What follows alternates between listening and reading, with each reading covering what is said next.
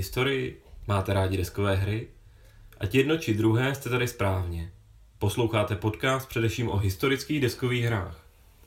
I hned po dohrání, unavení a plní emocí vám budeme povídat o tom, co máme dnes dohráno. Dobrý večer. Vítejte při poslechu dalšího dílu našeho podcastu Dohráno. Já jsem Petr a se mnou je tu Jeník? A Dan. A jsme tu takhle ve třech a i když jsme byli ve čtyřech, kdy jsme právě dohráli uh, poměrně žhavou novinku od českého vydavatelství Fox in the Box, uh, 1800CZ, počátek železnice v českých zemích. Jedná se vlastně o třetí hru z tohoto vydavatelství. Uh, třetí?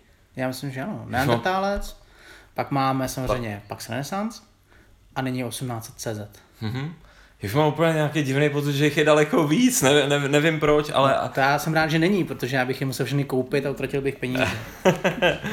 no my jsme to, tohleto, ono to vlastně bylo jedno z mých doporučení teď v posledním Ježíškově eh, dohránu, ale teď máme konečně příležitost si o tom eh, trochu víc eh, popovídat. Eh, a já začnu, vždycky začínáme eh, tak trochu tou, eh, tou historií, tak uh, bych měl taky trošku okomentovat, jak moc se tahle hra uh, váže na historii. Uh, 1800CZ uh, Leonarda Orglera, což je Rakušan, který vlastně vyrobil uh, víceméně v hodně úzké spolupráci právě s, s vydavatelstvím Fox in the Box, uh, tak vytvořil hru, která je vlastně o počátku železnic v, v českých zemích. Takže jsme někde v 19. století, On vlastně ten počátek železnice datuje u nás asi do roku 1824, kdy vlastně vznikla ta první uh, koně spřežná, koně spřežka, nebo jak se tomu říká, prostě uh, koňka z Českých Budějovic do Mauthausenu, což je, což je u Lince, kterou postavil František Antonín Rytíř Gerstner a to je vlastně takový ten začátek, eh, který v té hře tak úplně neuvidíte. Oni jsou tady místní dráhy, ale tady ten vlastně ty koňské dráhy a tohle to tady prostě nějakým způsobem uh, není vidět. To, s čím tady potom pracujete, jsou vlastně už až vláčky. No a potom to, co tady samozřejmě uvidíte, je nějaký ten rozvoj uh, té uh, dráhy uh, císaře Ferdinanda vlastně kolem Brna, a uh, vlastně ten slavný okamžik, kdy do, došla, uh, došla železnice z Vídně do Brna a potom vlastně bylo takové to větší budování. Takže to tolik asi jako o čem to je. Ta hra schválně není vůbec uh, přesně datovaná, nemá ten pří, uh, přesný počátek, je to 18CZ, i když by to mohlo být třeba těch 1824, by se klidně mohla uh, jmenovat. A nemá datovaný samozřejmě ani konec. Protože ona ta hra, já nevím, jak to vidíte vy, ona není zas tak moc o té historii, ne? Jako za mě tu historii tam až tolik necítím, rozhodně. Jo, na těch, té historii si spíš jako všimnete uh, názv, názvama tě, těch uh, drah, nebo těch firm, společností, a nebo obrázkem lokomotivy a nějakého letopočtu ní. Hmm, hmm. To, co mi tady přijde, že nejvíc uh, dává ten historický pocit, je vlastně jsou názvy těch, eh, těch dráh železničních. Kolik jich tady vlastně je? Když se podíváme, tak je tady 15, 15 potenciálních eh, vlastně železničních společností, přičemž vlastně jsou rozděleny na malé, střední a velké. Ty malé, to jsou vyloženě lokální dráhy, jako třeba ta moravská západní dráha, což je ta, která vlastně buduje tu železnici na počátku kolem, kolem Brna. Nebo třeba kolem eh, Karlových varů. Tam máte přímo dráhu taky, kterou si můžete postavit.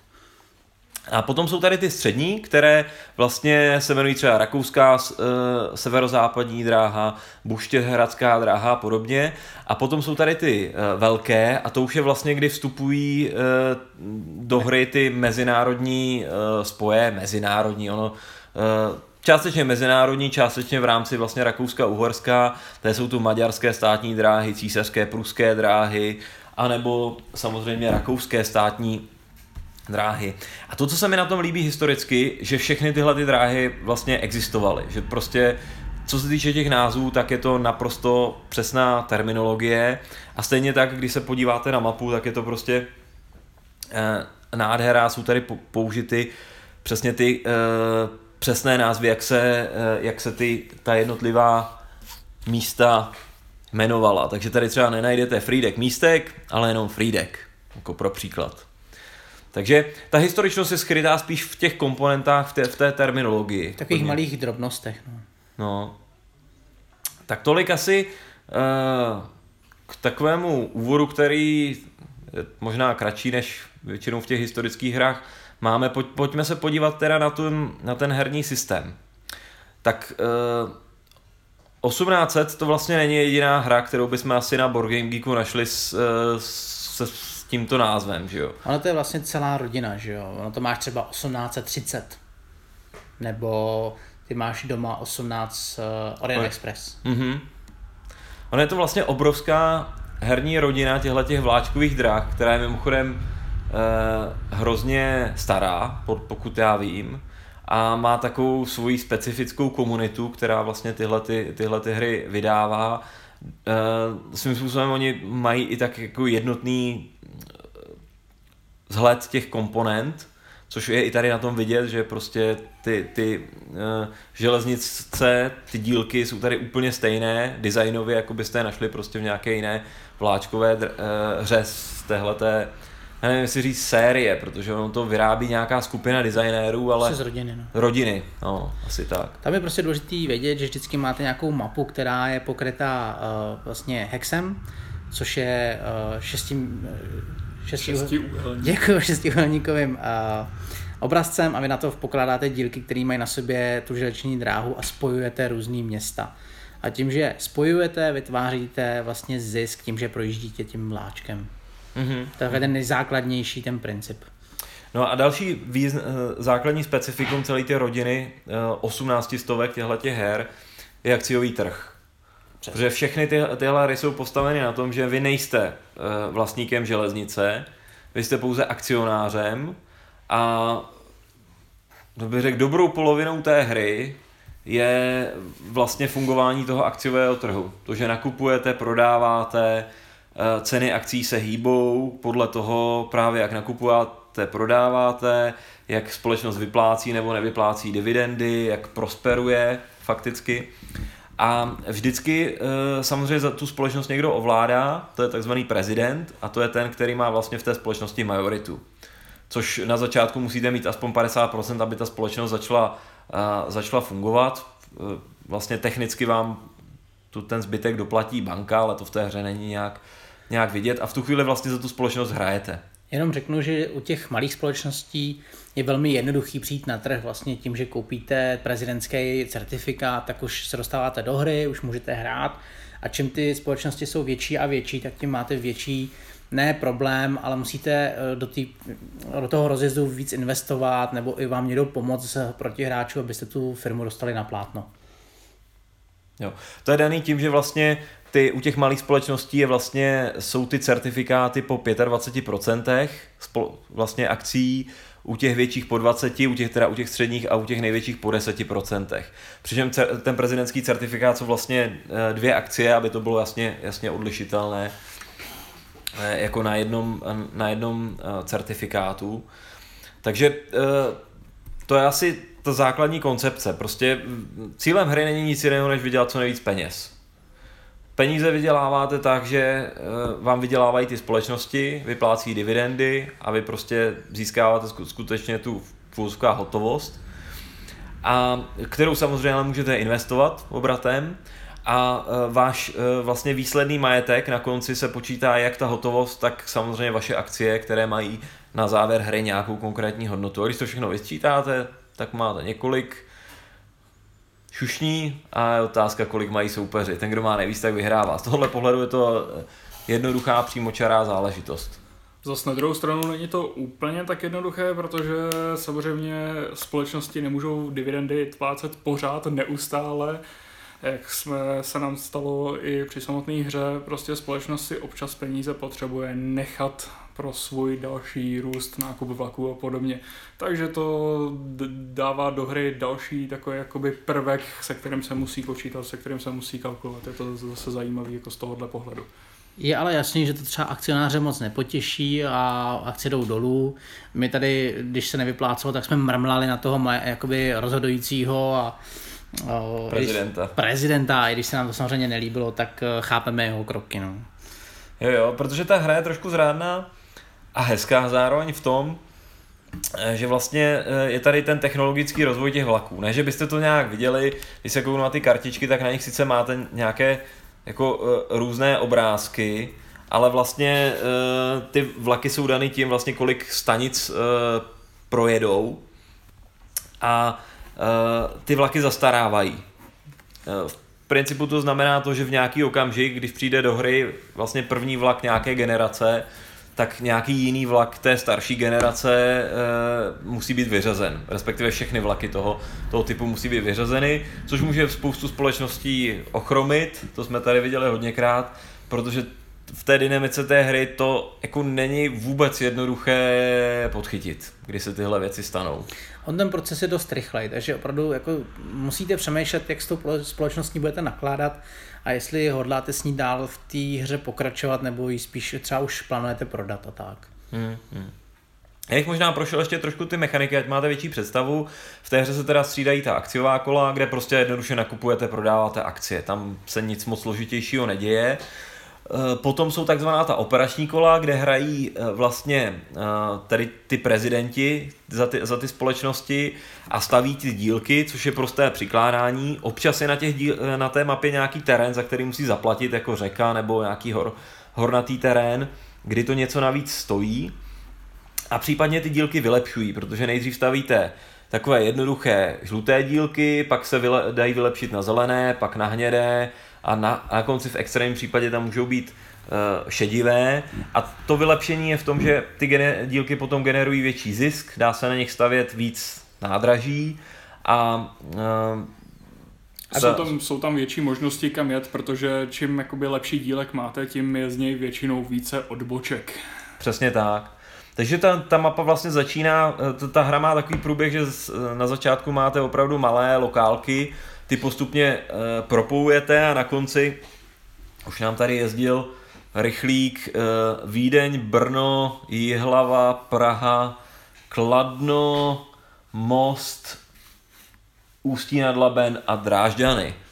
Což už je takový jako fakt velký. No začínali jsme na nějakých uh, trasách Přerov Olomouc, že, když si, když si to vezmeme.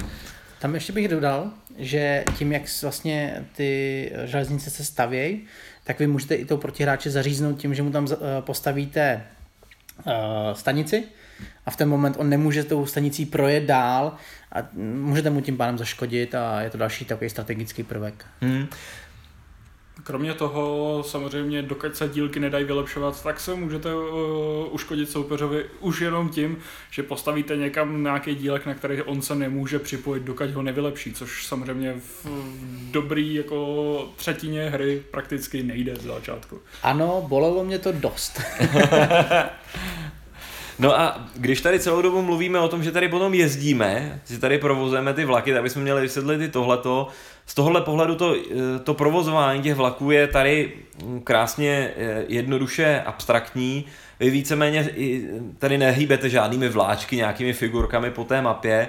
Vy si jenom spočítáte tu trasu, řeknete si, já bych chtěl, aby to projelo tyto a tyto města a, a na těch městech máte vždycky hodnotu, kolik generují vlastně zisku a tu si prostě a jednoduše vysčítáte. Takže eh, je to hrozně jednoduché a ty stanice, oni eh, vám to umožňují částečně blokovat, ale částečně zase i eh, vlastně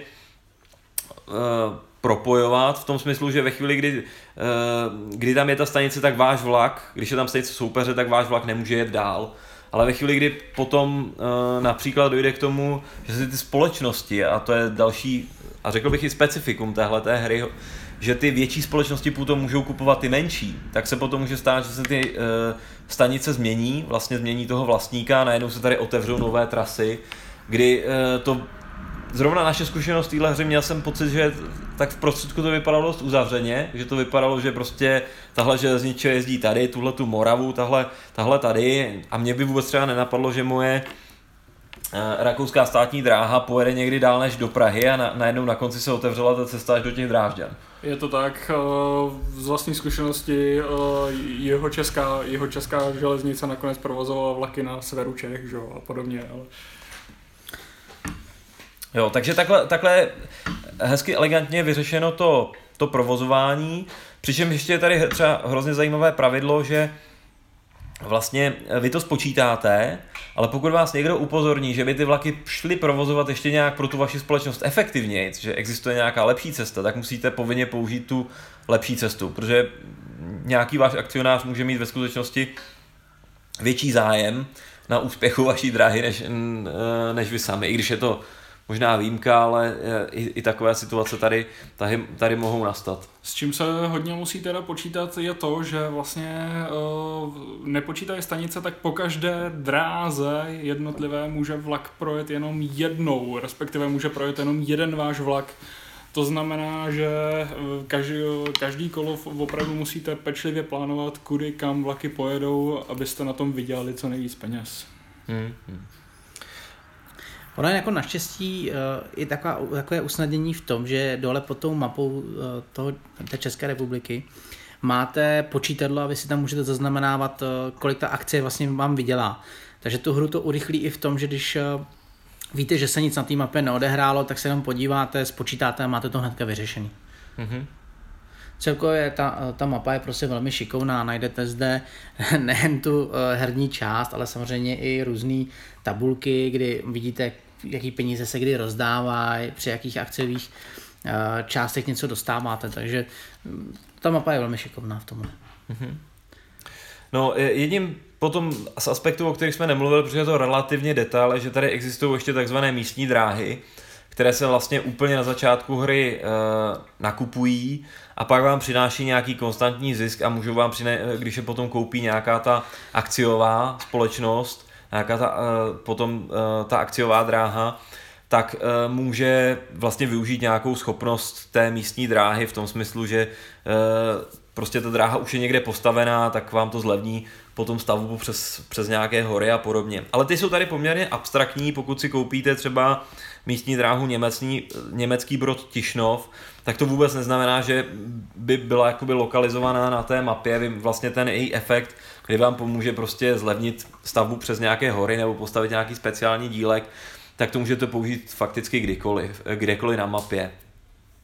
Takže tam je jako lehká míra abstrakce, ale jinak je to prostě takový mechanismus, který do toho dodává takovou šávu na ten začátek, kdy na té mapě ještě prostě nic není a vy potřebujete z něčeho začít budovat, stavět, mít nějaký základní uh, příjem, protože tyhle ty místní dráhy uh, vlastně vám dávají pravidelný příjem. Oni mají ještě, ještě takovou jednu funkci, jak tady říkal uh, Petr, že vlastně nám dávají nějaké možnosti použít speciální dílek nebo postavit zadarmo na nějaký, uh, map, na nějaký dílku mapy prostě lepší terén. A ono to má velký vliv potom v pozdější fázi té hry, kdy ty společnosti s tím začnou počítat a díky tomu si tu dráhu ještě vylepšou a získávají větší, větší ten příjem. A bez těle těch místních dráh by to bylo potom velmi těžké. Takže i tohle tu funkci potom nesmíte jakoby při tom plánování zapomínat. Už jenom, už jenom proto, že hra je dělaná tak, že některé dílky prostě bez těchto těch zvláštních schopností vylepšit nelze. Jsou tu, protože stanice jsou v podstatě dvojího druhu, jsou tu města a velkoměsta. Města jsou za méně peněz, velkoměsta jsou za víc peněz, pokud je vlak projíždí. A třeba a třeba města, jako ty menší, se v podstatě ty kostičky nedají vylepšovat bez použití té schopnosti té místní dráhy. Jo, takže v tomhle jsou hodně podstatný taky. Co bych ještě zmí, uh, zmínil, je vlastně ta práce s těmi vlaky, protože ta je taková jako poměrně komplikovaná v, té, v této hře, že vlastně aspoň já z toho mám pocit, že to mi dávalo nejvíc zabrat. Nebo možná nám všem dávalo nejvíc zabrat i ten management vlaků. Jako. Je. Jak je nakupovat, jak si připravovat v té společnosti peníze na nákup dalších vlaků. protože ty vlaky zastarávají vlastně instantně nákupem nějakého vlaku novější generace, prostě nějaký starší, a vy víte, který to bude, jo? to je tady jako velice transparentní, tak uh, jasně, uh, to, tak, tak prostě zmizí a může to tu společnost ochromit vlastně na celé to kola, může to mít úplně KO vlastně mm, rozhod, rozhodnutí na, na výsledek celé hry. Zkrátka jednoduše vesele se tu může stát, že máte ve společnosti tři fun- plně fungující vlaky a z ničeho nic, protože soupeř koupil jeden vlak, tak nemáte ani jeden. Ale to zase by mělo reprezentovat to, že byste se měli prostě starat o tu modernizaci. Jo? E, takový ty mm, pošetilosti, že koupíte tři vlaky a myslíte si, že vám vydrží navždy, to opravdu ne. Prostě starat se o tu firmu tak, jako kdyby byla vaše. Ano, přesně, narážím na jednu situaci, ale nebudeme tu radši rozmazávat. No jo. Ono totiž tady eh, rovnou upozorňujeme na jedno pravidlo, on těch vlaků se nelze jako úplně jednoduše zbavit. Prakticky nelze se jich zbavit v té hře. Oni vám prostě musí, musí zastarat a to vám může dost, dost zkomplikovat vlastně tu, tu situaci. Tak, eh, já nevím, napadá vás ještě něco výrazného, co se týče mechanismu, co bychom měli, měli říct? To už asi ne. Jenom okrajově jsme zmínili teda to nakupování, že vlastně tady je ta možnost, kdy e, vlastně větší společnost může koupit menší za, za vlastně předpokladu, že s tím souhlasí ale prezidenti obou dvou společností. Což se vám nejsnadněji povede tehdy, když vy jste ten prezident obou dvou společností, tak v tu chvíli to jde, dohodnout se s někým jiným u stolu je výrazně, výrazně složitější. Respektive nám se to snad, pokud vím, ani jednou nepovedlo. Eh, vždycky, když se větší odkupovala menší společnost, tak to bylo v rámci toho, že jeden člověk byl prezident obou dvou společností. Hmm, hmm. Dobře, eh, co mě napadá, že by, eh, máte nějaké srovnání, máte nějakou zkušenost s jinýma těma 18 stovkama? Hele, já jsem hrál jenom asi dvakrát hru, která se jmenuje 1830, takže vidíte, že to 18 tam se drží těch her jako, jako permanentně. A já už to pamatuju teda jenom matně a vím, že samozřejmě mě to hrozně bavilo díky tomu akciovému trhu. Jo, to je přesně to, co tady té hře taky najdete, tak to mě vlastně přivedlo poprvé k těm 18. Hmm. Já v tom taky nejsem vůbec zkušený, já jsem hrál taky 1830, víckrát, teda určitě než dvakrát. Hrozně se mi líbila, to je taková možná, ona je asi nejznámější, to je vyloženě budování železnice ve Spojených státech, takový ten počátek spíš na tom uh, východním pobřeží. A když bych to měl srovnat, tak uh, je to pár let, co jsem to hrál, takže to nedokážu srovnat jako v konkrétních mechanismech. Ale uh, u té 18, ta 1830 má vlastně podtitulek uh, Railways and Rubber Barons. To znamená, jako, že už to trošku podsouvá s tím, že je tam taková nějaká zákeřnost těch jednotlivých obchodníků, že to je prostě takový krutější ekonomický boj. A to, to, z toho jsem měl tehdy takový pocit, že tam šli dělat daleko větší podrazy, v tom smyslu, že jste nějakou společnost vyloženě vytunelovali a pak ji někomu přenechali, aby si s ní žil dál. Myslím si, že tady je to, přece jenom jsme v, v Čechách, za Rakouska, Uherska, tak tady to zase takový ten, eh, taková divokost jako v, v Americe nebyla. A to je tak jako pocitový srovnání, který bych k tomu asi dodal já. Jo. No, ještě bychom mohli říct, že vlastně GMT nedávno vydalo uh, taky jednu z této rodiny, jmenuje se 1846. A to teda nemám vůbec podzkoušenou, respektive jsem ji trošičku jakoby ignoroval, ale vím, že když byste měli zálibu, nebo respektive, že vás úplně natchne na ten svět, tak můžete vlastně pokračovat i dalším rokem. Hmm. To je, myslím, to je, myslím, trošku jiná část potom těch států, že to je posunutý dál hmm. od toho východního eh, pobřeží. Ono, eh, když byste pronikli do, te, do toho světa těch 18 stovek, tak toho najdete opravdu hodně. No. Já mám doma teda ještě tu uh, hru 18 OE, to znamená Orient Express, a to je uh, monstrum mezi, to, mezi těmito hrami. To je prostě obrovská věc kterou jsem sám zvědavý, jestli někdy skutečně jako dostanu na stůl, protože co vím kamarádi, co to hráli, tak to je opravdu záležitost na víkend a eh, je to prostě celá Evropa, ta mapa má daleko víc políček, je to, je to prostě obrovská záležitost. Lákavé na tom je, že tam prostě můžete udělat ten Orient Express, no, tam prostě spojit tu Paříž s Istanbulem je, doufám, že to říkám dobře, že to, že, že to bylo takto, tak, uh, tak to prostě je, je lákavý, no.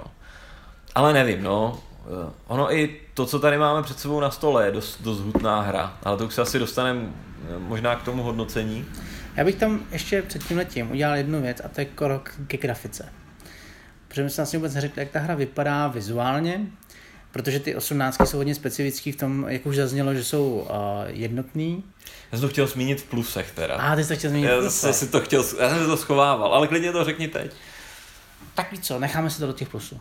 Jo? Určitě, protože já to No mám taky. Pokud to nehodíš do minusu teda, tak...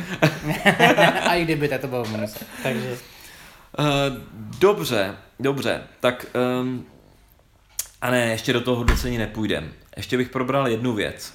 To, se, to je počet hráčů. To bychom asi měli, mě- měli posluchačům říct. Uh, s tou hrou nemáme zase tak velkou zkušenost. My jsme ji hráli vlastně dvakrát, že jo, a myslím, že po každý jsme ji hráli ve čtyřech, což nám i různými jinými našimi kamarády bylo doporučeno, že to je dost opti- optimální počet. Poprvé jsme byli v pěti, ano, poprvé jsme byli i v pěti. Jo, jo. A nicméně tu hru eh, můžete hrát eh, vlastně ve dvou až pěti právě, to je myslím strop. S tím, že eh, pro hru dvou jsou tady nějaká speciální pravidla lehce, která vám teda nebudeme schopni úplně komentovat.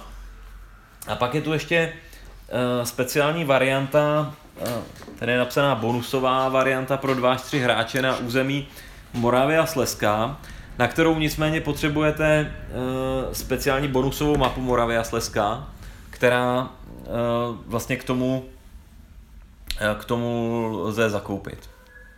Tam jenom maličko opravím, ta hra je pro 6 hráčů až. Jo, jo, jo. Ale určitě, určitě bychom, už když jsme to natnuli, tak doporučíme spíš ty čtyři hráči.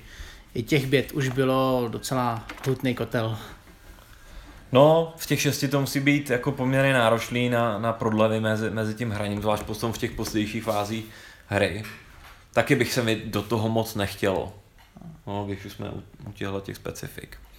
Takže je tady ta speciální varianta, eh, kterou si můžete vlastně eh, pořídit jako, jako malé rozšíření. Eh, Morava, menší mapa Morava Slezko, o které eh, já mám informaci, že je tedy skutečně kratší jako z hlediska herní doby.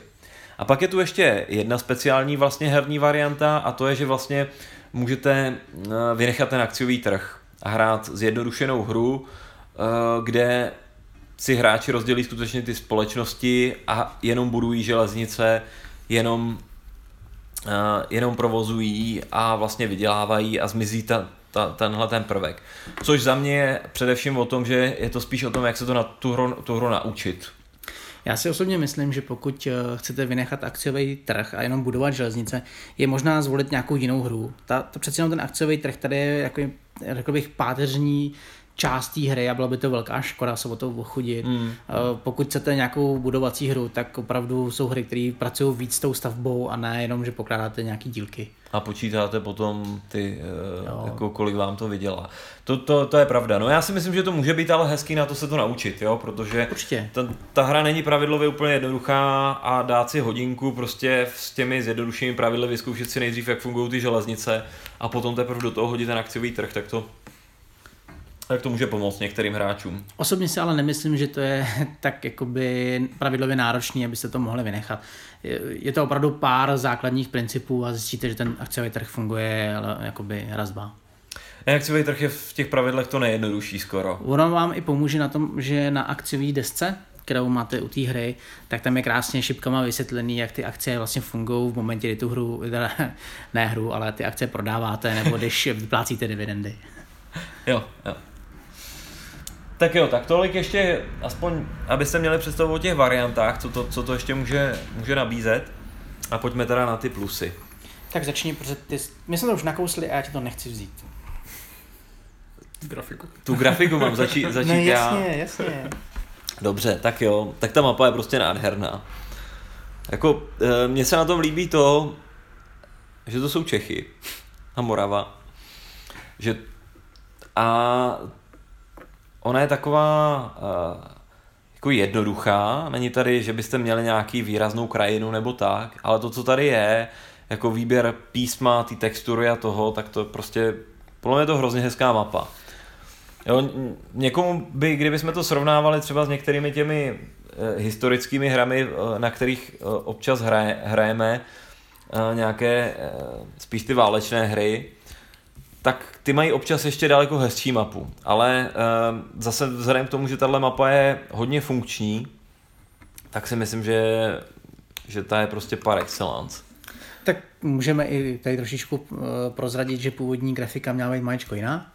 A díky tomu, že do toho zaúřadovali eh, jako významní hráči, tak máme díky tomu opravdu tu grafiku hezkou. Já bych řekl, že to je jedna z pro mě jedna z nejhezčích grafik v osmnáctkách. Jo. Jenom. Ještě se vrátím k té mapě. Mapa je moc hezká i v tom, že to, co na ní vidíte, tak relativně i opravdu sedí. Že jsou tam malé nepřesnosti, co se týče třeba umístění měst, ale to, to je v rámci prostě hratelnosti hry uh, změněný, ale jinak je, jinak je tu moc hezky umístě, jako rozmístěný i to, co, to, co na té mapě vyloženě je, od uh, měst až po hory a řeky. Mhm. Já když takhle hodnotíme tu grafiku, nebo respektive zpracování, tak já se hnedka přidám k tobě a musím říct, že teda po dlouhý, dlouhý době jsem uh, zase měl v ruce opravdu kvalitní karty. Hmm. Myslím kvalitou nejen graficky, to mě se ty barvy pou- použitý líbí, ale samozřejmě myslím tloušťkou a materiálem. Tohle je prostě typ karet, který jsem zažíval, dejme tomu před deseti lety ve hrách. Najednou teď je obrovská vlna stenčování až do takové míry, že u FFGčka vlastně si nemůžete neobalit kartu. A teď se mi dostali do rukou takovýhle krásný skvost, takže za mě obrovský palec nahoru, jak kvalitní karty tady v té hře máte. Obecně všechno. Ty žetonky, že jo. Je K to... tím bych ale měl maličko výtku. Já vím, že, to je, že jsme v plusech, ale když, abych to nemusel vytahovat, tak při tom vyloupání musíte být opravdu opatrnější. Jo? No, oni jsou přijde méně vyražený a může se stát, že třeba si pod, jako maličko natrhnete nějaký žetonek nebo, nebo nějaký prostě dílek. Takže Mhm. jenom na to dejte pozor, ale nic hroznýho to není. Tuhle zkušenost mám i já. Chce to vyloupávat na tu správnou stranu, aby se vám nestrhnul kus žetonku, ale aby se strhnul kus toho, toho materiálu No. vedle na té desce, z který to vyndáváte. To jo, ale pak to máš takový trošku ohledaný, takže já, A pak jsem- je to potřeba ostříhat. Třeba, no, jo, já jsem to prostě- nařezával nožem, abych to vlastně nemusel potom, ale každý zvolíte svou šetrnou formu, ale dejte na to bacha. Dejte na to bacha, to je pravda. No já rovnou od té mapy přejdu k dalšímu, teda svýmu plusu. A to je eh, vlastně, že já jsem z toho hla, hlavně z té hry mám hrozně hezký pocit eh, v tom, jak, se ta želez, jak vás to nutí tu železnici stavit ve vztahu k tomu, co se tam kde nachází.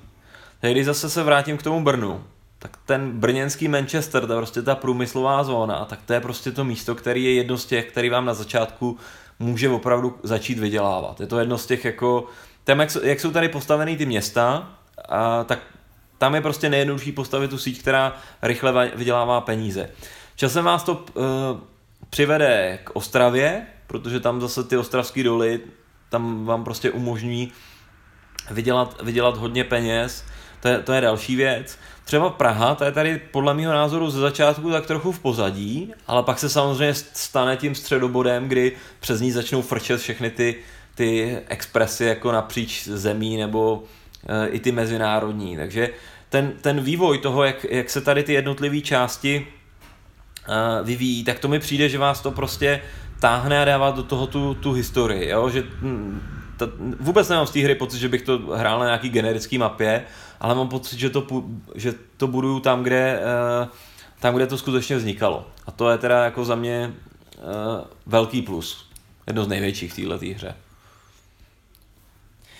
No, já tam řeknu ještě jedno plus. A to je to, že se mi strašně líbí, že vám ta hra jakoby dává pocit, jak ta firma opravdu má fungovat a když jste v roli toho továrníka, který tomu celému velí, nebo prezidenta, spíš bych řekl, tak opravdu se uh, musíte rozhodnout tak, jako kdyby ta firma byla vaše. Budu vyplácet, jo, koukám, že ta modernizace těch vlaků moc rychle jde dopředu, musím dohnat konkurenci, na druhou stranu snažím se kecávat i ostatní investory, nebo respektive protihráče, aby kupovali akcie mé firmy, abych jim dal tu, ten pocit důvěry, že já vydělám ze všech nejvíc peněz a budu jim vyplácet dividendy.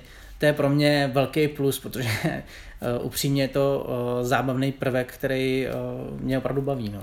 Hmm. Na tom se mi třeba právě líbí, na to navážu, protože třeba právě to okecávání, jak tady říkal, Eh, je moc hezký v tom, že opravdu se třeba snažíte, aby vaše první malá společnost na tom byla dobře a ve chvíli, kdy se snažíte založit větší společnost, tak aby do vás zainvestovali i v ostatní, protože samozřejmě sami je třeba těžký otevřít nebo nemáte na to dost peněz podobně. Takže opravdu pak jakoby se snažíte, se, opravdu se pak snažíte, aby uh, jste udělali dobrý dojem a ty ostatní pak kup, uh, investo, investovali, kupovali akcie té vaší další společnosti, kterou vy otvíráte. Já jenom řeknu, že to je naprostá pravda, protože v průběhu toho hraní já už jsem věděl, že u Dana to, to vypadá nadějně, takže do něj budu víc investovat. Do Petra jsem investovat, co vůbec se mi nechtělo a celkově takhle jsem, no nekoukej na mě takhle. A, a takže opravdu odhadujete i ty hráče a chováte se jako investoři. Jo, za mě tohle je jako asi to nejlepší na, na, na té hře, protože ta hra jako stojí a padá s tím akciovým trhem. To je prostě, a to je na ní to nejlepší. A mně se hrozně líbí, že ta hra, že ji opravdu můžete hrát jako investor. Já třeba v téhle eh, tak dobrou polovinu hry jsem nebyl prezidentem žádné společnosti. Jenom jsem řešil, jaký akcie kupovat, kdo jak tu společnost povede, kudy povede ta dráha, jak se jí tak může dařit a podobně. A to je na tom prostě úplně úžasný. Ono, časem se to stejně zvrtne, i když, ale umím si představit, že někdo asi dokáže uhrát celou tu hru, hru tak, že se nestane vůbec prezidentem a jenom prostě se živí na těch společnostech.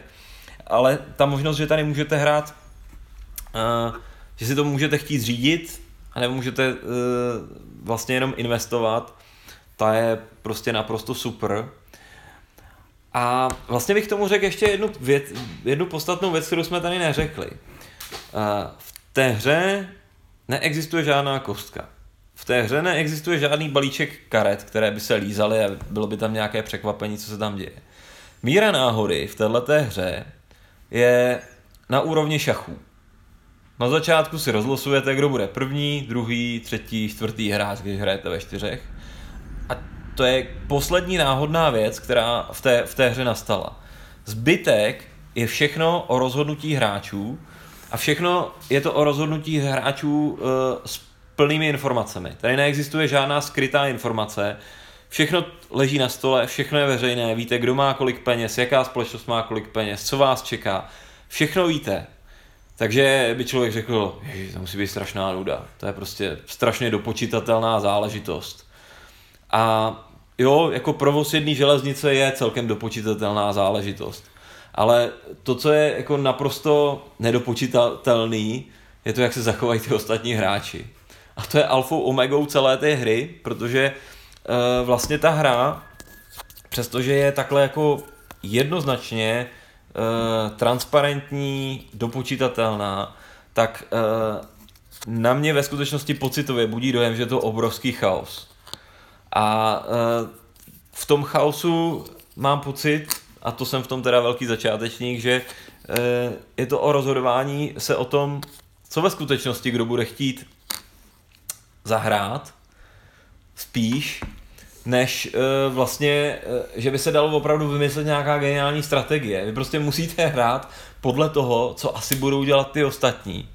Odhadovat je a podle toho se to bude vyvíjet. A opak vás krásně může překvapit někdo, kdo se rozhodne, že prostě trať nenapojí do, pra- do Prahy, jak všichni čekali, ale pojede prostě kolem ní někam dál pryč, že jo. Jo, myslíš divokýho byla, K- který uh, propojil Budějovic, uh, který udělal uh, železnici ze Strakonic přes České Budějovice, Na Kladno. tábor, Kladno a dojel až do mostu a přitom úplně minul hlavní město českých zemí. Jako. No nebylo asi důležité. No. no vysloužil si potom tu přezdívku divoký byl, protože to bylo opravdu jako netradiční. Ale já, no já jsem vlastně to nepropojil, ale já jsem se velmi zasloužil svými investicemi o to, že jsme propojili Brno s naším skutečným hlavním městem a to z Vídní. No, dobře, no. to nebudeme komentovat. tak tím si začal hezký ty minusy, ne? Uh, ne, ne, ne, já nevím. Uh, máte ještě nějaký plus? Napadá vás něco? Já ne, já už jsem u mínusu. Ty už jsi u mínusu? No je. Já nevím, no, jestli jsem... Uh, pře- já ještě jednu věc zmíním, protože bych se k tomu pak chtěl, pak chtěl určitě vrátit. A to je uh, to, jak ta hra graduje. To je o tom, že... A to jsme tady neřekli, a zmíníme to asi u těch mínusů. Ta hra je dlouhá. Takže to nebudu komentovat, to zmíníme asi za chvilku, ale ta hra je dlouhá, ale není vůbec stejná. Vy jako na začátku řešíte prostě ty místní dráhy, mechanicky je pořád stejná, ale na začátku řešíte ty uh, místní dráhy, malé dráhy, pak ty střední a pak tady řešíte to propojování vlastně těch uh, hlavních měst i těch sousedních uh, států a ta hra je prostě fakticky obrovská a hrozně se mění. Já jsem z toho jakoby neměl pocit, že bych řešil pořád stejnou věc. Měl jsem pořád pocit, že to, že to je úplně jiné a že tím, jak uh, prostě jiní investoři udělají úplně nová rozhodnutí, tak se to prostě úplně změní a já se nestačím divit, takže a ta hra graduje v tomhletom. Ona se i trošičku komplikuje, protože na začátku počítáte třeba ty provoz vlaků, počítáte malá čísla a na konci je to teda těžké účetnictví, kdy počítáte jako prostě, já nevím, řeknu nějaký příklad, výdělek moje, mé poslední v posledním kole mojí železnice byl 416, v kole předtím 343. Jo, abyste měli představu, o jakých číslech se bavíme. Přitom na začátku hry jsme počítali čísla jako 30, 55, 20 a podobně. Takže ta hra v tomhle se komplikuje, ale graduje. Graduje a e, gradovalo to aspoň v našem případě tak, že jsme teda neměli vůbec představu, kde je vlastně vítěz, že? Pravda. Mm.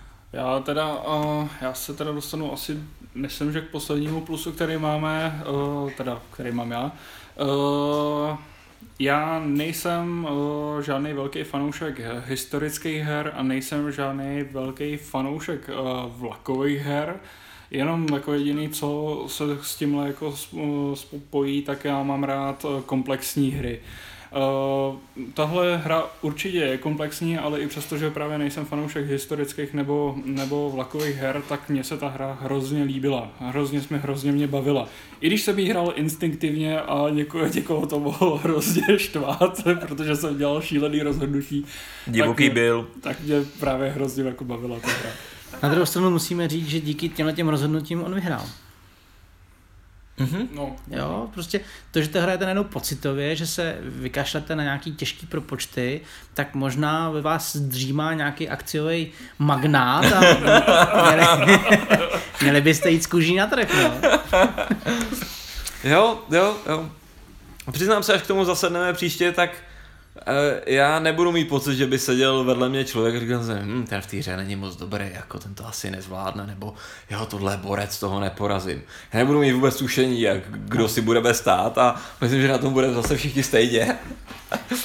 A docela pěkný bylo, že vlastně na konci hry jsme nebyli od sebe až tak daleko. Že i přesto, že nás řízly vlaky, že jsme měli nějaký třeba uh, problémy propojovat stanice a tak, tak ve výsledku jsme nebyli až tak daleko, ne, kluci? Hmm. Sou, souhlasím s tím, no. Ty rozdíly v tom jakoby finálním, v těch finálních financích byly v, v rámci možností malé, no, v rámci jako těch no. hodnot, které tam byly. Hmm, hmm. Pojďme na minusy. Jdeme na mínusy. OK, já tím začnu, abych byl co nejblíž tomu tému, tématu, který už proběhlo. A to je to, že vlastně vám ta hra dovoluje si žádnou společnost třeba nevlastnit. Že můžete se rozhodnout, že tu hru vlastně budete hrát jenom jako akcionář. Pro mě to je jako mínus z toho pohledu, že musíte vědět, že vás tahle ta pozice bude bavit. Protože pokud vy to podceníte, chcete to zkusit a nebudete mít žádný uh, vlastně společnosti, tak se u té hry můžete začít extrémně nudit. Jo, že vlastně sedíte, čekáte, jestli někdo postaví ten vlák, jestli, uh, jestli on vyplatí dividendy nebo nevyplatí. A než se dostanete k tomu, abyste našetřili peníze na rozjezd nějaké další společnosti, tak může utíct relativně i docela dost času. A v ten moment ta hra vás prostě jakoby zabije, respektive nevím, jestli budete mít potom i chuť to zkusit znova. A tím, že to, toto rozhodnutí je dost těžký, tak já ho beru jako za mínus i když třeba někdo to bude mít jenom rád tu, hmm. jakoby tu hmm. pozorovací roli. To, k tomuhle jenom doplním, o, ta hra, i když jakoby takhle, uh, ty jsi zmínil, že by se tak dala odehrát celá hra, já si to třeba nemyslím, protože ta hra má maličko kompenzační prvek v tom, že vlastně má limit akcí, který vy můžete vlastnit. Hmm. Jo, to znamená, že prostě přece jenom v nějaký chvíli buď jako ve velkém spekulovat s akciemi, které už máte, anebo právě rozjet nějakou společnost, abyste se dostali jakoby někam dál. No. Hele, určitě jo, ale když vezmu, že ta hra trvá několik hodin a ty třeba musíš držet půlku té hry, než se dostaneš k tomuhle rozhodnutí, To určitě. tak vás to může zaříznout. Ale jak říkám, je to opravdu i jakoby hodně na vás, jen dát se na to bacha. No. Já vím, na co nareagu- eh, reaguješ vlastně na zkušenost jednoho z toho pátého, z té naší první hry, která byla taková. Já bych tohle teda jako určitě za mínus nepovažoval, já bych to považoval za varování. Jako dejte si pozor, Tak to možná jakým, no. jakým způsobem to chcete hrát, protože já třeba dneska jsem záměrně, nebo ne dneska, když jsme začínali tu, tuhle tu další hru, tak jsem záměrně hrál jenom investora a strašně jsem si to užíval, že nemám žádnou tu společnost na starosti, že nemusím řešit jako který ten vlak a kudy to pojede a tak. A víceméně jsem se mohl, sle- měl jsem v té hře daleko víc času sledovat, co všichni ostatní děláte. A ono to bylo i trochu znát, že ty investorské rozhodnutí ze začátku jsem dělal jako dobře. Ze začátku jste měli pocit, že vyhrávám. No, ono se to pak fatálně změnilo, když jsem dostal na starosti společnost. ale, ale jako ta hra podle mě je, je, je skvělá, jako když hrajete jako investor i jako i jako uh, vlastně, že řídíte ty společnosti, ale musíte na to dát pozor. Pokud se stanete investorem jako nedobrovolně, nemáte žádnou společnost, tak vás to opravdu může nudit. Ale No. ty jsi to řekl moc hezky, je to prostě varování, jo. Dejte si prostě na to jenom pozor. OK. No a mám, tak já, hele, budu pokračovat. Uh, já tam totiž mám ještě jeden takovou jakoby drobnost a to je to, že vlastně v té hře jsou peníze. A ty peníze jsou reprezentované papírkama, které si můžete rozdávat, eh, dáváte si a tak. A já osobně jsem hráč, který má strašně rád peníze, rád s nimi šustím, rád je rozměňuju, rád je kupím na hromadu, syslím si je. Ale tahle ta, A to tady úplně nejde, co? Tady to prostě nejde. Tady opravdu doporučuji, vezměte si papír, pište si to, protože těch počtů je tolik a kdybyste měli strávit eh, rozměňováním a changeováním těma penězma, říkám na rovinu, že si myslím, že to minimálně tak o půlku té doby to protáhne tu hru a to, to byla obrovská škoda. Takže za mě maličký mínus je to, že mám tady prachy, ale musím si to psát na papírek. Jo, tak s tím naprosto souhlasím, prostě eh, jako i pro první hru eh, jako jednoznačný doporučení, zapomeňte na ten balíček těch bankovek, vemte si eh, tušku papír, dejte každému a na ní si veďte bankovní účet za tu osobu, bankovní účet za tu společnost a sčítejte, odčítejte. Já totiž ještě řeknu, že pokud někdo z vás zhostí role bankéře, tak ho odpravíte. To je, to je tak obrovský mno- jakoby, mm, transakcí, že to, to, on nemá potom čas se věnovat té hře na- naplno. Jo, jiná věc je, že pravděpodobnost chyby je v tom úplně extrémní. A my třeba i jak jsme to psali na papír, tak já mám pocit, že třikrát někdo z nás udělal chybu, že něco špatně spočítal a pak to zpětně zjistil. A byl to schopný ještě, ještě zpětně opravit a říct třeba, sorry, jak jsem ti vyplácel ty dividendy, tak to nebylo ve skutečnosti 70 za akci, ale jenom 56. A tohle prostě, kdybyste, kdybychom šustili těma bankovkama, tak, je ta, tak eh, si neumím popravdě řečeno představit, že bychom tu hru zvládli bez chyby. To bychom tu hru museli hrát jako každý týden, aby jsme to v tom byli jako úplně zběhlí. Co, si- co si budeme povídat, já trochu pochybuju, že jsme to zvládli bez chyby teďkom, že No, jasně. podle mě jsme tam ty chyby dělali, jenom jsme třeba neobjevili nebo něco takového. To je zase věc, že tady v té hře bych si věřil, že nebudu dělat chyby, tak při pátý, desátý hře, něco Hmm, takového, kdy už bych to měl opravdu nahranýho a přesně bych věděl, na co se mám soustředit a podobně. Potom bych možná v těch počtech, v těch financích opravdu nedělal chyby v žádném případě. Hmm. Potom To- bych se podepsal. Jo, to je dobře, že jsi to podepsal, aby, aby jsme měli nějaký podpis na tomhle dohránu. Přesně tak. Jo, jo. No, takže jednoznačně doporučení, pište si to na papír. Já myslím, že to, že jako drobná chyba ty téhle hře jako neuškodí, protože ta hra je pořád víc o, o zážitku, přestože je to velký počítání peněz, ale No tak tam musíme počítat s tím, s kým to budete hrát. Pokud to budete hrát s člověkem, který je pedant na, na nějakýkoliv chyby, tak pak se odsoudíte opravdu na to, že budete jenom většině kontrolovat. No. Hmm, to bych asi moc nechtěl, hrát to s pedantem na chyby, tu, tu, Ne, tu, hru. to bych... Jako tady je dobrý, je tady ten, to v čem se dělají nejvíc ty chyby je výpočet těch vlaků a je tady dobrý ten mechanismus, že pokud máte aspoň jednoho akcionáře, což obvykle máte, tak ten druhý akcionář má tendenci to počítat s vámi, protože si chce zkontrolovat, že ten vlak jezdí tou nejoptimálnější cestou. Takže to je jako to je jako pozitivní. To, to proč je to náchylný na ty chyby, že uh, vy máte třeba tři vlaky a oni můžou všechny projet stejným městem. Jenom jako ne po stejný trati, ale stejným městem. Takže najednou ten dílek s hodnotou 30 počítáte třikrát, jo, a to se strašně snadno splete, kromě toho že jsou tam ještě limity, jak se chová který vlak a podobně, takže eh, těch, ta, ta náchylnost na ty chyby tady je. Nehledě na to, že je tady potom jako úplně extrémní eh, vlastně násobení dělení, ty procenta akcí, akcí a podobně, takže já myslím, že v tom 19. století museli ty kalkulačky jako hodně, hodně zavařit, no. A na tohle jenom navážu trošku, protože s tím počítáním je tady tabulka maličká, která udává uh, to uh, takový jako procento, že když společnost vydělá, eh, řeknu třeba stovku, tak prostě kolik je z toho 25% a kolik je z toho 75%. Ta tabulka je dobrá na první fázi hry, kdy společnost má opravdu 4 akcie, to znamená těch 25-75% se hodí. Ve chvíli, kdy společnost má pět akcí nebo deset akcí, tak už je ta tabulka, co si budeme povídat, trošku zbytečná. Hmm. Dro- chybí mi tam taková ta hodnota třeba pro těch, jakoby, pro těch 10%, nebo respektive to se dopočítá snadno, ale prostě tyhle, tyhle, ty, tyhle ty jakoby 10, 20, 25% jakoby jednotlivý. No. Hmm. Já zase věřím, že tomu vzniknou nějaký malý táky, který si potom vytisknete doma a tu hru jenom obohatíte a bude to mít rychleji spočítaný. No já myslím, že tam budou ložit na konci ty mobily s těma kalkulačkama, tak jako to dělali ty naši předci, když stavili ty železnice a, A jak jsme to dělali a my, počítali to, no. Jak jsme to dělali my tady v těch posledních kolech hry. Pravda. No, tak jo, máš ještě nějaký mínus?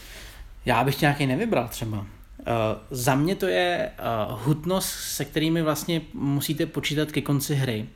Čím víc ta hra jde dál a dál, a jak vám přibývají ty střední podniky, velký podniky, ty polikají ty malý a začíná to být obrovsky hutný, do toho vám jezdí několik vlaků a teď se všechno začíná natahovat, tak přeci jenom na konci uh, té hry nejenom nemáte třeba jenom dvě akční kola, ale už máte tři. A- Operační kola. díky, operační kola a to je najednou obrovský záhul. Jo? Je to takový, že vám to najednou začne zpomalovat tu hru, vy musíte se ještě víc soustředit a pro mě už to bylo takový, že si říkám, jestli ty tři kola poslední tam opravdu jsou nutná k tomu, aby jakoby ta hra byla jestli vyrovnaná, nebo hmm, jestli osobně přemýšlím nad tím, jestli to není spíš z toho důvodu, aby měly i ty velké společnosti čas se rozjet, a, ale i tak je to obrovská porce najednou dat. Je to, jako já bych souhlasil v tom, že je to prostě těžký potom to, potom to uhrát, vidět to v tom. Uh, myslím si, že slabší hráči se v tom začnou opravdu ztrácet, jo. Přece jenom jako, eh, když vezmu jiný vláčkový hry, tak tohle je opravdu ten z hlediska komplexnosti ten, ten high-end, jo. Jestli s někým hrajete Ticket to Ride a posadili byste ho před tohleto a je to sice mistr v Ticket to Ride, tak jako první, za, první třetinu hry to bude zvládat, ale na konci uh, z toho můžou být ty lidi dost, dost nešťastný, jo. Já bych tady tu hru třeba koupil do školy, která vyučuje účetnictví. Prostě to těm dětem rozdál a říct, tak teďko budete hrát a byly by to nejlepší účetní na světě. Ne, je, je pravda, že na, na konci ta hra je těžký účetnictví. To, to je pravda.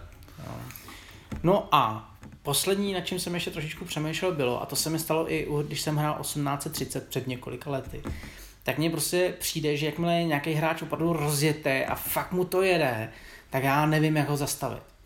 Opravdu netuším, jak mu hodit ten klacek pod nohy, ne aby upát, ale aby a, a aspoň zakopl, že jo. A jak docílit toho, abych já vyhrál, a ne on.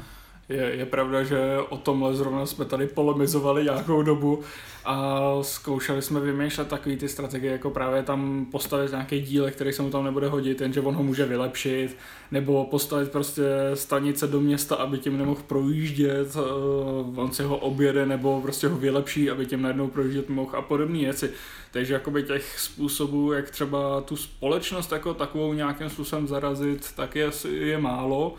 A to nepočítám opravdu hráče, kteří se specializují čistě jenom na akcie, který společnost nemají, tak ty se v podstatě jakoby nějakým způsobem zabrzdit nedají, jakoby, no, nebo je, hodně blbě. No. Je teda prostě pravda, že jakmile někdo ovládne tu společnost, tak vy už prakticky nemáte šanci do toho jakkoliv kročit. Vy si můžete koupit zbytek třeba akcí nebo být takový ten vocásek v tom, uh, v tom uh, nevím, chvostu, a, ale nemůžete ho jako svrhnout, jako, abyste vy byl prezidentem. A to mě mrzí. Já bych to jako chtěl, i když otázkou je, jestli to vlastně i jakoby ve skutečnosti prostě taky nejde. Ale byla úplně jiná hra potom, no. Jo, takže mm, mm. je to něco, co mě mrzí, ale že by to bylo pro mě až tak velký mínus, to samozřejmě není, ale Jo. Do minus to patří. Já bych to asi nepovedl za minus, abych to komentoval, takže já si stejně myslím, že všichni čtyři hráči, jak jsme tady teď seděli, tak jsme stejně moc nevěděli, co děláme. A bylo by to asi něco podobného, jako kdyby, na, kdyby jsme si stoupli a začali kupovat skutečné akcie teď. A tak bychom taky moc nevěděli, co děláme. A... No, prezidenti bychom nebyli. Pre... No, to, to doufám, jako. No to, já... to, to, už bychom tuplem nevěděli, co děláme. Tak jako kdyby Dan byl třeba prezidentem Apple, tak já bych ty akce koupil, jako. On byl velmi dobrý tady. No to já mám teda ty své zařízení rád, jako. ne, jako to ta, dopadlo, ta, no, to, to, co já chci říct, že ta hra je jako díky tomu akciovnímu trhu je prostě obrovský chaos a sice tady v jednu chvíli byla snaha, ty už to máš jasně vyhraný, tak proti tobě něco uděláme, ale na konci se projevilo, že to tak vůbec nebylo, že ale a ten, kdo se zdálo, já, že už to má vyhraný, tak to nakonec vůbec vyhraný neměl, spíš prostě naopak. Ale eh, že byste to nějak jako systematicky ovlivnili, že, bys, že bych měl vědět, jako v jeden okamžik jo, ale ale ve finále to stejně ten konec, ten konec jsme to závěrečný skóre stejně nikdo nečekali. Zas, zas na druhou stranu to v podstatě byla jeho vlastní chyba, protože prostě koupil tři stejný vlaky a neuvědomil si, že je možná bude muset jednou vylepšit. No. No. no to já jsem si uvědomil, ale ne, neuvědomil jsem si tu věc, že, e, já, t, že se ten vlak nedá vyřadit. Což, což je prostě ten problém. Takže když máte tři stejné vlaky, tak vám v jednu chvíli prostě skončí a vy to daný kolo jako nedě, neděláte nic. No. Dobře, tak, uh, tak já půjdu k dalšímu mínusu. Jo? A za mě uh, takový menší mínus je ta herní doba. Uh, protože na tu velkou normální hru prostě za mě potřebujete dva večery. Nebo... Přitom na krabici má 4 až 5 hodin. A to si prostě neumím představit. Jako, to si nevím představit. Jako, jo, asi si myslím, že když bychom začali hrát v sobotu odpoledne, tak tu do půlnoci dohrajem. Jo, a nebo kdy už bychom to měli hodně nahraný, ale neměl jsem pocit, že bychom měli prodlevy v tom, že by každý z nás, když se dostal, na tak, tak teprve začal vymýšlet, co bude dělat. Tady v těch pravidlech je přímo doporučeno, že uh, ono je to, by se to mělo dělat v každé hře, ale tady je to napsané v pravidlech, že máte přemýšlet tehdy, když hrají vaši soupeři. A tady se to dá, tady si opravdu můžete hodně připravit, co uděláte ve chvíli, kdy hrají uh, vaši soupeři, ale i tak je to za, za mě dlouhý, jo. Zas, zas jako jenom k tomu dodám, že si dobře počítám, tak my jsme zase o tolik díl, než je napsaná hra, hrací doba nehráli. Jako řeknu, že jsme hráli 7 hodin, něco takového. 7, no, to asi jo. Je fakt, že Dneska je, jsme skončili poměrně brzo. Je třeba opravdu možný, že tím, že uh, tu hru budete mít potom víc nahranou, že se opravdu stáhnete na těch uh, pět hodin, 4-5 hodin. Jo, já to, to říkám jako mínus, ne, ono to není moc mínus pro mě, protože mě no ty, tyhle dlouhé hry nevadí, to jako uh, ani v nejmenším, ale myslím si, že by to mohlo být uh, mínus pro spoustu lidí, kte, pro který tohle ve skutečnosti by byla dostupná hra, ale když si k tomu sednou v 8 večer, tak ji prostě do té půlnoci nedohrajou, jo. A to, a to by mohla být překážka, protože málo která herní skupina je zase už zvyklá na to, eh, že, že si hru prostě uloží nafotí si ji, rozbalí si ji eh, znova další den nebo další týden a, a dohrají, anebo si na to vyhradí opravdu nějaký ten víkendový den. Jako k tomu bych uh, rád řekl jenom to, že my jsme to samozřejmě nafotili a dávali znova dokupy a překvapilo mě, jak rychle to bylo jakoby hotový na tom stole. Já mám prostě pocit, že to znovu rozložení nám zabralo tak 15 minut maximálně. Rozhodně jsme to zvládli rychleji než to první rozložení na začátku. Jasně. Takže taky se to asi nemusíte bát. Jo, jako to, z tohohle pohledu je to v pohodě. Já jsem, já jsem zvědavý na to, eh, na tu variantu pro ty dva až tři hráče a tu, na té menší mapě Moravia Slezska. To by mohlo naopak eh, se na stůl dostat i častěji, díky tomu, že, že ta mapa prostě bude menší a že tam věřím tomu, že to bude v pohodě hratelný za ten, za ten večer. Takže ten mínus je spíš u té větší, větší hry, ale zase berte to tak, že je to zároveň mínus, zároveň tím, že je to dlouhý a že to, jak jsem říkal v těch plusech, že to graduje, tak uh, to tomu dodává i na té epičnosti. To, to z toho dělá prostě tu, tu velkou hru. Tak a za mě teda asi největší mínus uh, držím teď v ruce a to jsou pravidla. A k těm budu asi, já nevím, já k těm budu asi hodně kritický vlastně v jedné věci a to je, a to nám dalo zabrat, když jsme tu hru hráli poprvé. A to je, že nám... To nám dalo zabrat, i když jsme tu hra, hru hráli po druhý. No, je to pravda. A to je vlastně, že v těch pravidlech není nikde průběh hry, sequence of play, jak to bývá eh, v pravidlech. To znamená, jenom vyčíst z těch pravidel ten eh, sled těch kroků a co v každém kroku se má, se má dělat, prostě není vůbec jednoduchá záležitost a může to podle mě spoustu lidí fakticky jako zastavit při, vyloženě při, eh, při tom. Samozřejmě pokud by to dostal na stůl hráč, který je zvyklý na ty 1800XX hry, tak pravděpodobně jako s tím nebude mít nejmenší problém. Ale pro nás, kdo jsme sice je hráli, ale před několika lety naposledy, tak to bylo poměrně komplikované. V těch pravidlech je i spou- strašná spousta různých detailních uh, věcí, různých výjimek, pravidel, limitů, co smíte, nesmíte, na který uh, jsme taky naráželi uh, v obou těch uh, hrách poměrně výrazně, takže tam bych spíše skritizoval za, za to, že občas jsou tam ty limity někde jinde, než bych je čekal. Že třeba je tady na začátku popis společností a u nich je popis vlastně toho, že prodejní cena se musí pohybovat mezi jednou korunou a aktuální cenou akcie místní dráhy. Já bych třeba tuhle větu čekal u toho pravidla, která mluví o tom, že se to dá prodat. Ne u popisu té uh, kartičky, takže pak se to, to, to snadno uh, snadno přehlídne. Takže ty pravidla prostě nám dali zabrat, zároveň nám asi trochu dali zabrat i z toho, že my jsme zvyklí na složitý pravidla a jsme zvyklí číst je doslova. A čtením pravidel doslova jsme na začátku uh, některé věci měli dost problém interpretovat, protože když jdem do toho, z toho pohledu, že máme vloženě ten právní výklad pravidel, prostě co přesně ta, ta věta říká, nic víc, nic míň, tak nám některé věci prostě neseděly. Ono to je i spojený s tím, že vlastně když čtete pravidla eh, od firmy jako GMT a, a různý tyhle ty váleční, tak oni opravdu dělají to, že pokud se věnují třeba fázi pohybu nebo pohybových jednotek, tak všechno, co se týče toho pohybu, máte pod jednou sekcí a vlastně nehrozí vám, že by se to najednou našli u boje, jo?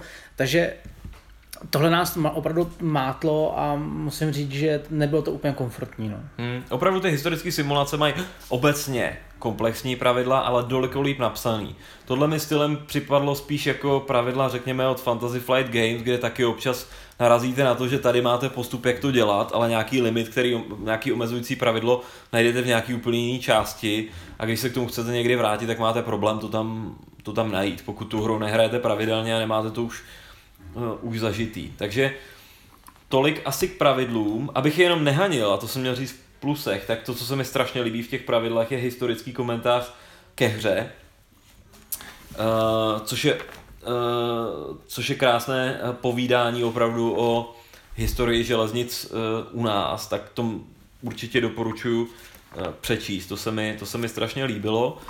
No a k tomu mínusu bych měl asi dodat jednu podstatnou věc, Eh, nám se to, na, nás to natolik rozhodilo, že jsme si rovnou řekli, to ne, my si ten průběh hry potřebujeme sepsat, takže jsme si ten průběh hry uh, sepsali a vlastně uh, dnes ho fakticky finalizujeme s Davidem Hanáčkem z, z Fox in the Box.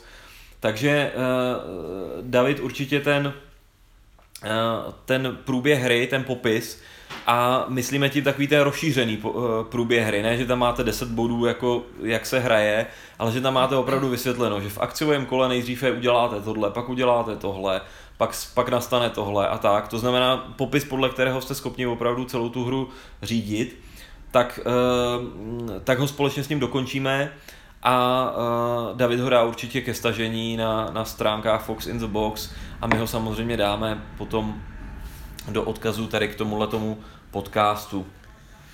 Já tam jenom totiž řeknu, že tam jsou spousta uh, maličkostí, které si musíte pamatovat. Musíte si pamatovat, kdy se mění pořadí hráčů, jestli můžete zrovna teď udělat stavbu uh, stanice nebo kupujete vlak. A to pořadí je opravdu velmi důležité, protože některé věci jsou tak striktní, že nesmíte je přeskočit. Takže proto jsme rádi, že ten, ten vlastně návod vznikl a klidně se na něj podívejte. Jo. To je mimochodem eh, zajímavá věc, a to teda vůbec není mínus, ale to spíš aspekty, který jsme nezmínili. Pořadí hráčů je tady úplně fatální, právě proto, kdy kdo může prodat eh, akcie nakoupit, v jakém pořadí se odehraje potom ta stavba, kdy vás někdo snadno může předběhnout s tím, že někde postaví někde, nějaké nádraží, nebo prodá vaš, eh, vaše akcie v době, kdy to prostě nechcete, jak klesne vám cena a podobně. Takže uh, nejsme tak zkušení hráči, ale myslím si, že pro zkušené hráče tahle hra je opravdu hodně o tom sledovat a pracovat s tím, jaký je vlastně, uh, jaké je pořadí hráčů, které se vlastně podle mění a podle hodnoty akcí těch společností každé kolo mění. Tak, co ty Dane, máš ještě něco, co bys tomu vytknul jako mínus? No tak vy jste většinou řekli všechno, eh, o čem jsem tak nějak uvažoval. Jediný, co, ale to je zase jako pocitově, ale zase eh, říkali mi divoký byl, takže to nesmíte brát na, tě, na těžkou váhu. uh, trošku, co se týče akciového trhu, mi třeba chybělo, o, o tom jsem, jsme se bavili, že o první hru, jakoby násilný převzetí firmy protože vlastně tady, abyste odkoupili menší firmu, tak s tím musí souhlasit oba dva ředitelé. A je jedno, jaká je ta situace. Já bych si prostě dokázal představit, že kdyby ta firma, ta malá byla moc slabá a velká moc silná, že by prostě zaplatil nějakou třeba 200% cenu akcí nebo něco takového a koupil menší firmu. Jako fakt bych si to dovedl představit. Divoký byl divoký západ, no. tak proto říkám, že to tady není, že to mě maličko jakoby mrzelo, ale to říkám, to je pocitová záležitost. A v Čechách jsme konzervativnější v tomhle. Ale to, to neznamená, že ta hra je úplně milovná. Ono se tady dá poměrně snadno zase udělat to, že vlastně eh, firmu dovedete do, špatný, eh, do špatného stavu v tom smyslu, že prostě nemá peníze, nemá, eh, nemá prakticky na vlak, prodáte svůj podíl akcí, čím se prezident stane někdo jiný, kdo sedí u toho stolu a ten chudák musí najednou do, do té společnosti začít investovat, aby zase zpátky rozchodil, protože ten poslední ty akcie jako prodat nemůže. No, takže... Respektive nemůže být nikdy prodaný prezidentský uh, certifikát. Přesně tak. A tam je to důležité vědět, že jakmile vy to podceníte, ztratíte uh, vlaky a najednou je máte koupit, ta společnost na to peníze nemá, tak na vás okamžitě skočí ta společnost, že vy to máte zaplatit, protože vy jste prezident, který z té společnosti sosal. A když vy taky nemáte, tak najednou vám přijde banka a řekne, já vám půjčím, to, to my jsme v tomhle tom dobrý, ale vy nám vrátíte 100% z těch úroků. Nebo respektive 100%. z té půjčky, no, abych to řekl no. správně. A vy díky vašemu neopatrnému šetření, nebo respektive hospodaření, se dostanete opravdu do těžké jakoby ztráty a je možný, že vás to bude stát prostě vítězství. No, nebo to může být to hospodaření někoho jiného, kdo, kdo ti pak tu krásnou věc udělá, že, že prodá svůj, svůj podíl. Za pravdou je, že když vidíte, že ta firma jde ke dnu, tak uh, většinou se nechcete už kupovat akcie, takže se nestanete prezidentem. Jo, jakmile to jde dolů, tak ten prezident, který to zavinil a je to jeho chyba, tak uh, už se vlastně z toho, nevzdá se to uh, prezidentství. Málo kdy se toho, z toho vymaní. Jako no, je, musel, by, musel by rychle reagovat. No. no, ono tady je ta pointa, že prodávat se dá naraz. Já vím, no. To je, v, tom, v tom je to sranda. Nakupovat můžete jenom po jedné akci, a to jede pořád dokola, dokud vlastně hráči nepasují, ale prodávat se dá jako jednorázově větší balík těch akcí, takže s tím jako zamíchat s tím jde. Je teda, možný, je teda pravda, že když teď o tom takhle mluvíme, kluci, tak byl by to docela zajímavý fígl, který bych rád třeba příště vyzkoušel. Jako ponížit tu firmu a na někoho to hodit. Jo, jo. A ukázat na něj prstem, že to, to může on. Já jsem o tom několikrát za tuhle hru přemýšlel, ale jako nebyl, nebyla, nebyla příležitost. Jako. No, co si budeme povídat, nebylo příležitost, nikdo nevěřil Peťovi natolik, aby měli jeho akcie, aby to někomu mohl hodit. Že vždycky kupovali jeho akcie jen tak po troškách. tak pojďme na závěrečný slova. Dobrá, já začnu. Pro mě rodina 18, 18 věk je hezký téma, ale za sebe musím říct, že chci mít doma jenom jednu hru. A jsem rád, že ta hra je právě 18CZ od společnosti Fox in the Box, protože to je česká hra s českým překladem, česká lokalizace, mám tam Českou republiku a to je všechno, to jsou obrovský plusy, které mi uh, jako pomohly se rozhodnout, že tuhle hru jsem si koupil, nelituju toho, ale už dál pokračovat nebudu. Mně tahle ta jedna uh, hra z této rodiny bohatě stačí a i tím, že má nejkrásnější grafiku, nejlepší karty, pěkný zpracování, variantu pro dva hráče, tak mě to přesně naplnilo ten žbán tohohle, čeho co chci a jsem rád, že ji mám doma a nalitu. Hmm. Já to mám trochu podobně. Taky nemám, uh, taky nejsem takový fanoušek toho systému, že bych si potřeboval jako kupovat další hry ty série. Mám trošku otazník, co s tím Orient Expressem, jestli se to někdy podaří uh, postavit, nebo jestli, jestli se toho vzdám. Protože i tahle hra je hodně komplexní a hodně dlouhá. Si ten Orient Express skoro neumím uh, představit. Ale, uh, takže já taky nejsem fanoušek té série. Uh, jsem fanoušek spíš těch historických her a za mě tady je i dostatek historie na to, aby se mi to líbilo z tohohle pohledu, ale ta 18Z králuje spíš tou hrou, tím akciovým trhem, který je samozřejmě jako realistický ve vztahu k té historii. I ta koňka toho eh, Františka Antonína eh, Gerstnera eh, byla financována jako vlastně akciová společnost, takže to je, historicky je to krásně realistický ale když to člověk hraje, tak ten akciový trh je prostě skvělý. Jako, ta, ta hra je nepredikovatelná, máte pocit, že něco počítáte, ale ve skutečnosti spíš řešíte, co teda zahrajou ti ostatní, takže prostě eh, je to takový ten hezký chaos. Jo? Člověk má opravdu pocit, že se pohybuje ve světě těch financí, zároveň na té desce má pocit, že se buduje ta železniční síť Teď ona se buduje opravdu v těch městech, který zná a buduje se tou strukturou, kterou by čekal, že bude, protože tady je opravdu je ten průmysl, tady těží to uhlí, tak tady z toho půjde víc vydělat. Takže to, to se mi na tom, to se mi na tom strašně, strašně líbí. Takže já přes ty výtky k těm mm, a prakticky ta hlavní býtka byla k těm, k těm pravidlům, tak mě se 18CZ hrozně líbí. Já se těším, až ji budeme znova hrát. A myslím, že to bude přesně ten typ hry, který se budu čas od času vracet, protože díky tomu, že to je složitá hra, tak to nezestárne. Není to v tom smyslu, že bych si to zahrál a řekl bych si, aha, hm, tak takhle se budovaly železnice, tak, tak uh, to už mě nebaví. Tady to, tady to bude mít tu trvalou hodnotu, protože jako hra je to těžká a může být hrozně zajímavá, uh, když člověk u toho bude střídat hráče, jak se u toho budou chovat, jak to budou hrát úplně jinak, tak ta hra bude úplně jiná. Takže já se moc těším na další hraní a těším se, že vyzkouším třeba i tu variantu na té mapě Moravě a Slezska, která může být uh, kratší a, i, a z toho pohledu zase úplně jiná a taky hezká. Tak a za mě i přesto, že jsme říkali jako těch mínusů k té hře dost, i přesto, že, eh, jak jsem říkal, nejsem fanoušek eh, železničních her a nejsem fanoušek historie úplně takhle extrémní, tak ta hra mě naprosto nadchla, teda musím říct. Eh, prostě tak komplexnost té hry, to jak se tam jakoby komunikuje mezi těma hráčema, to co se vlastně ty mechanismy té hry všechno i když jsou to prostě složitější věci, eh, mě to prostě nevadí tohleto, tak, tak mě to opravdu jako hrozně, hrozně nadchlo ta hra. Takže Uh, rozhodně, jak říkal Petr, taky bych to chtěl zkusit hrát, hrát i s jinýma hráčema, uh, protože to opravdu, tam ty hráči dělají hrozně moc, svým způsobem první a poslední v té hře, jakože ty tam je, ty jsou naprosto podstatní pro tu hru. Uh,